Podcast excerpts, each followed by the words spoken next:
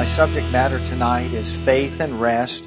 My text is Hebrews chapter 4. We're going to begin in the first verse. It says, Therefore, since a promise remains of entering his rest, let us fear lest any of you seem to have come short of it. For indeed the gospel was preached to us as well as to them, but the word of God, but the word which they heard did not profit them, not being mixed with faith in those who heard it. For we who have believed do enter that rest. As he has said, so I swore in my wrath, they shall not enter my rest, although the works were finished from the foundation of the world. For he has spoken in a certain place on the seventh day in this way. And God rested on the seventh day from all his works. And again in this place, they shall not enter my rest. Since therefore, because of this, it remains that some must enter it, and those to whom it was first preached did not enter because of disobedience. Again, he designated a certain day, saying in David, Today, after such a long time, as it has been said, Today, if you will hear his voice, do not harden your hearts. For if Joshua had given them rest, then he would not afterwards have spoken of another day. There remains therefore a rest for the people of God, for he has entered his rest, for he who has entered his rest has himself also ceased from his works as God did from him, his. Let us therefore be diligent to enter that rest, lest anyone fall according to the same example of disobedience. For the word of God is living and powerful and sharper than any two-edged sword, piercing even to the division of soul and spirit and of joints and marrow, and is a discerner of the thoughts and the intents of the heart. For there is no creature hidden from his sight, but all things are naked and open to the eyes of him to whom we must give an account. Seeing then that we have a great high priest who has passed through the heavens, Jesus the Son of God, let us hold fast our confession. For we do not have a high priest who cannot sympathize with our weaknesses, but was in all points tempted as we are, yet without sin. Let us therefore come boldly to the throne of grace that we may obtain mercy and find grace to help in a time of need. This chapter is a transitional chapter. Uh, the book of Hebrews is telling the story of Jesus becoming our great high priest. But in chapter four, the author of the book of Hebrews begins to do a comparison between the nation of Israel and the people of God under the New Testament. So he's laying side by side the provision that God made available to the people of the Old Testament and the provision that God made available to the people in a new and better covenant through his rest that's been provided in Jesus. When we think of rest in uh, the, in the Old Testament, we think of two ways in which God has provided rest. One is the Sabbath, that on the Sabbath, God designated a day of rest where we would honor and we would remember and serve Him, and we would recline and rest and be renewed and refreshed. The second rest that's referred to in the Old Testament is the rest that God had that was reserved and provided for the people as they enter into the promised land. That there would be homes that they would occupy that they never built. There would be crops that were growing that they never planted. And there would be streams and there would be rivers that they could draw from that they never dug. So there would be wells. So that was a type of provision that God had reserved and designated unto his people. But just as in the Old Testament, there were people that did not rest because they did not rely on God and therefore they worked and worked and worked and worked and even worked on the Sabbath. They wore their fingers to the bone. And just as people who were brought out of bondage from Egypt were going to a place and a land that God had provided for them, and a place flowing with milk and honey and unbelievable provision. Many of them did not enter into that place, and we're going to talk about three primary reasons why. He parallels that with the people of the New Testament. And he's saying, just as God has provided and God made a way for his people under the old covenant. God has made a better way and better provision for his people under the New Testament. But he said, I have a concern, and he starts off with this in verse 1. I have a fear that just as those under the Old Testament didn't experience the rest of God, there'll be many people in the New Testament that never enter into the rest of God. And then he gives us three distinct reasons why people did not enter into the rest under the Old Testament that we have to be aware of lest we fall into the same pattern that they did and we don't enter into the rest that Jesus has provided. Now, this rest that I am referring to is the rest that God gives us. Not a rest that we earn or merit, but a rest that He has purchased and provided for us. It's apart from our effort. It's part of what He wants to give us as our Heavenly Father. And sometimes it's hard to receive something when we feel we haven't worked for it or we haven't earned it. It's hard for us to humbly enter into it. So just as the Old Testament believers and saints and patriarchs struggled with entering into a place where they were renewed and refreshed and refueled and they rested, so the same temptations are facing us that we would not enter into a rest, be renewed, be refreshed, be ref- refueled, even though it, it has been provided for us through Christ Jesus our Lord. He uses two examples. He uses creation as an example that God rested on the seventh day, and he uses Joshua as an example of a leader of the people of God that was commissioned to bring them into the promised land. And when they entered into that promised land, they were to cease from their labor and enter into the rest and the provision that God had provided for them. But Joshua is an interesting study in scripture because the word, the name Joshua means God is our salvation. So Joshua is a type of Christ in the Old Testament, bringing people out and taking them in.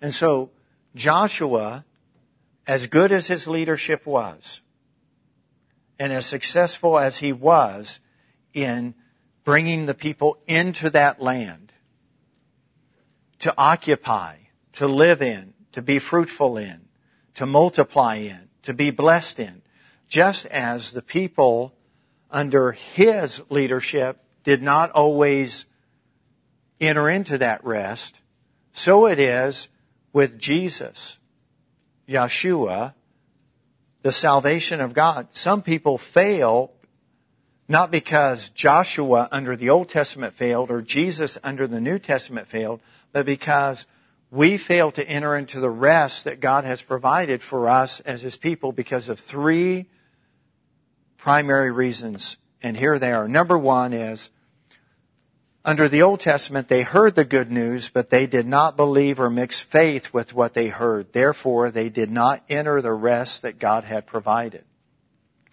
They heard what God said, but they didn't hear what God said. They heard, but they didn't hear. And one of the challenges that we have as Christians is that we can hear and still not understand. We can know something and it still not be real or truth to us. And what, what happens is things become so common that we don't mix faith with it anymore. We just are aware of it. We acknowledge it potentially, but we're not proactive with our faith. We're not saying yes and amen, that's mine. We're not saying yes, I believe that, I receive it. A good example is the teaching in the Sermon on the Mount. For an illustration, let me give you something to ponder. If I was to read the Beatitudes to you, we would know what the Beatitudes are saying, but do we understand the depth of what they're communicating? We've heard the Beatitudes read many times, but have we applied our faith to gain understanding and knowledge of what it's actually communicating? Because it's countercultural.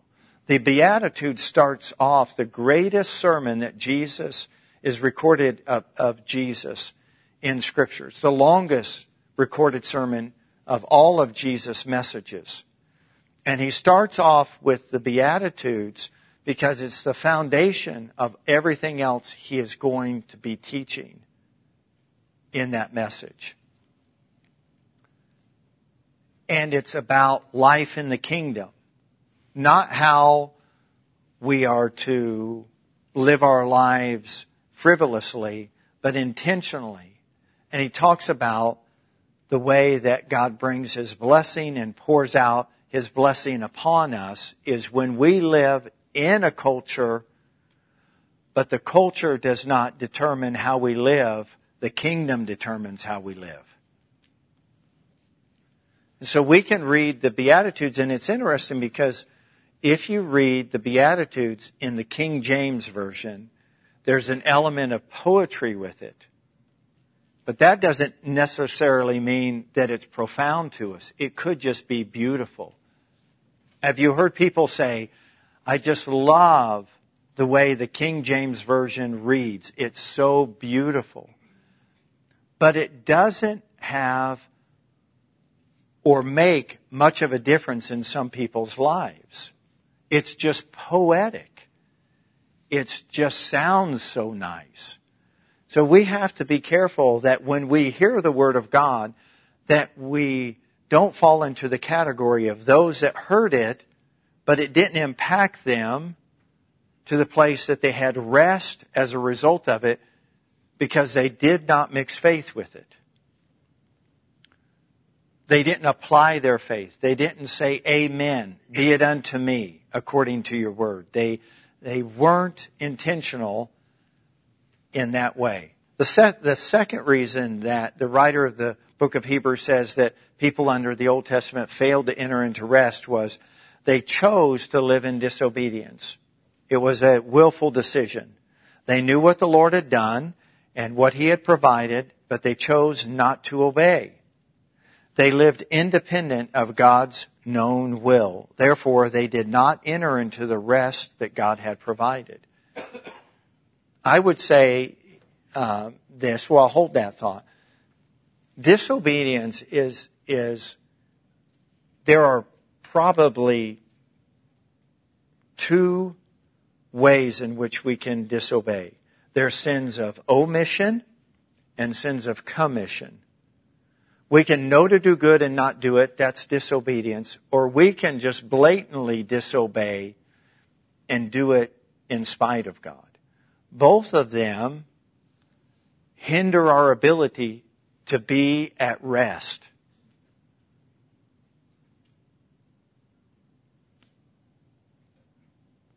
when we're in known disobedience, it's hard to rest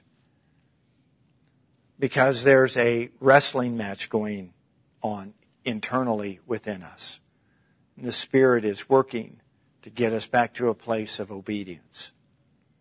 All right, the third reason that they fail to experience God's rest under the Old Testament that we have to be careful of and don't fall into the same trap is they harden their hearts towards the counsel or the Word of God. Even though God was patient and merciful, they still hardened their hearts and continued to tempt and test the Lord while they were coming out of the place of bondage and on their way into the place of rest. And so God was merciful. They tempted the Lord ten times on this journey and tested the Lord numerous times. And each time God was merciful and gracious to them, but they continued, as Pharaoh did, to harden their heart towards the things of God. and therefore they did not enter into the rest that God had provided for them. So those were the three things that kept people that God had provided a day of rest and a place of rest in the Old Testament from entering in. Number one is they heard, but they didn't hear. They didn't hear with like, be it unto me. They didn't apply faith. Number two is they chose not to obey.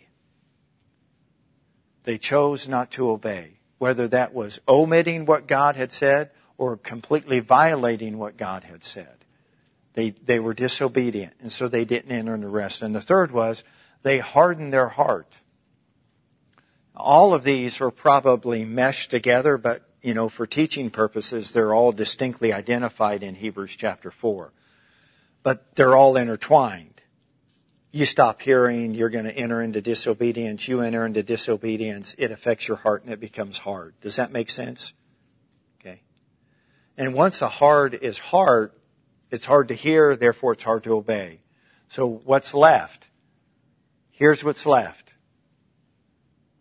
Restlessness. can never relax, can never be at peace, have a real hard time trusting. So here are the things that we can do to enter into rest. All right? And these are things that all of us, all of us are capable of. Number one is we can hear the good news and mix faith with what we hear and we can enter into the rest that God has promised. We can be like Mary when the angel said that the Spirit of the Lord will come upon you and what you will conceive will be of God. And she said, be it unto me according to your word. When you're reading the word of God and there's a promise that you identify in the word, right? Mix faith with it. Say, thank you, Lord. I'll receive that promise be it unto me according to your word. Be proactive with your faith. Number two is we can cease from our labor just as God did on the seventh day.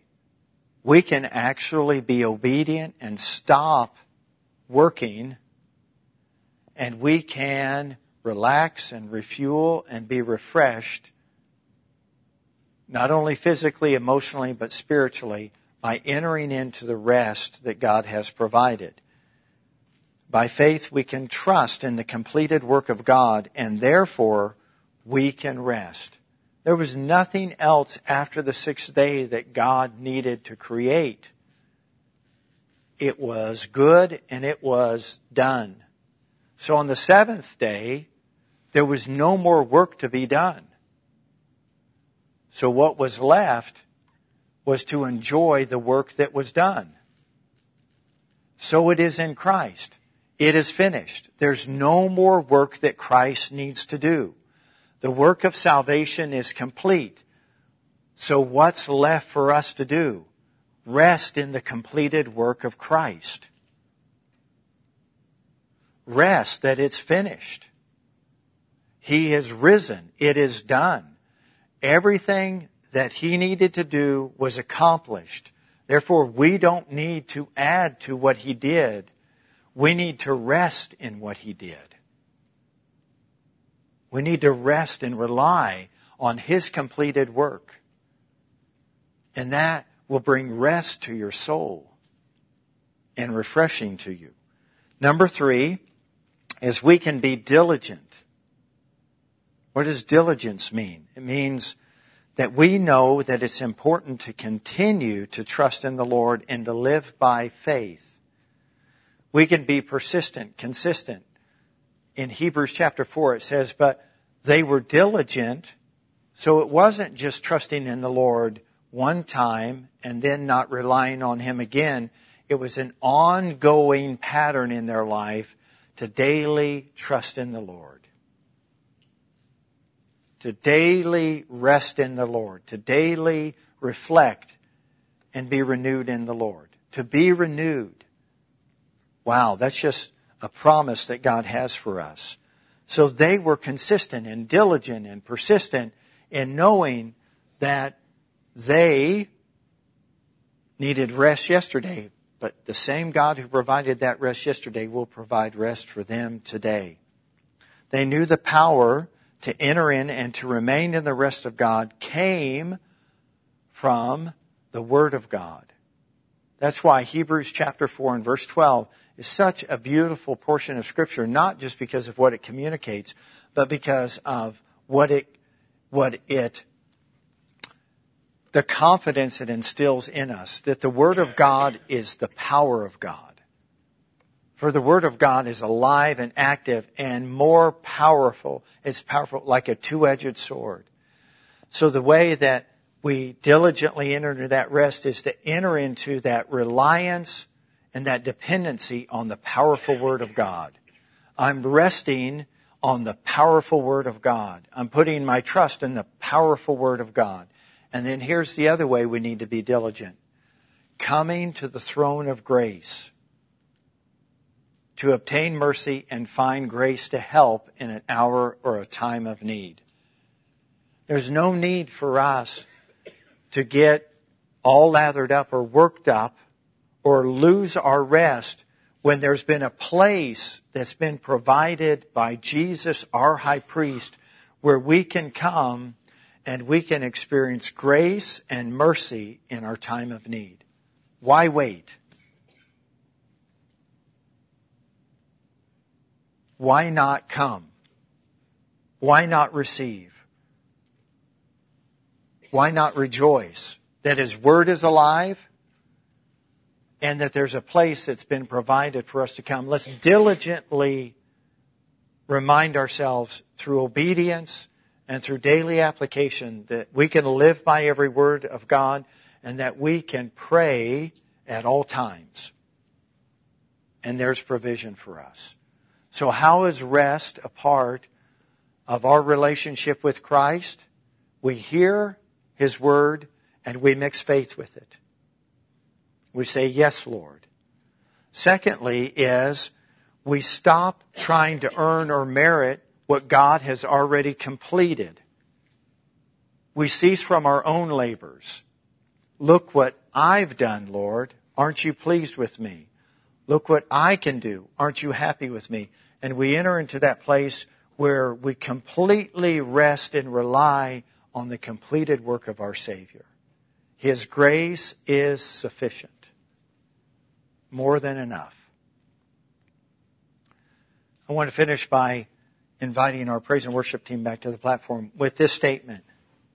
There is a rest that's reserved for the people of God. It's yours. Reservation has been made we have to enter into it. We have to enter into that rest. Why is rest so important for us? Because it allows us to experience God. We can experience God when we're restless.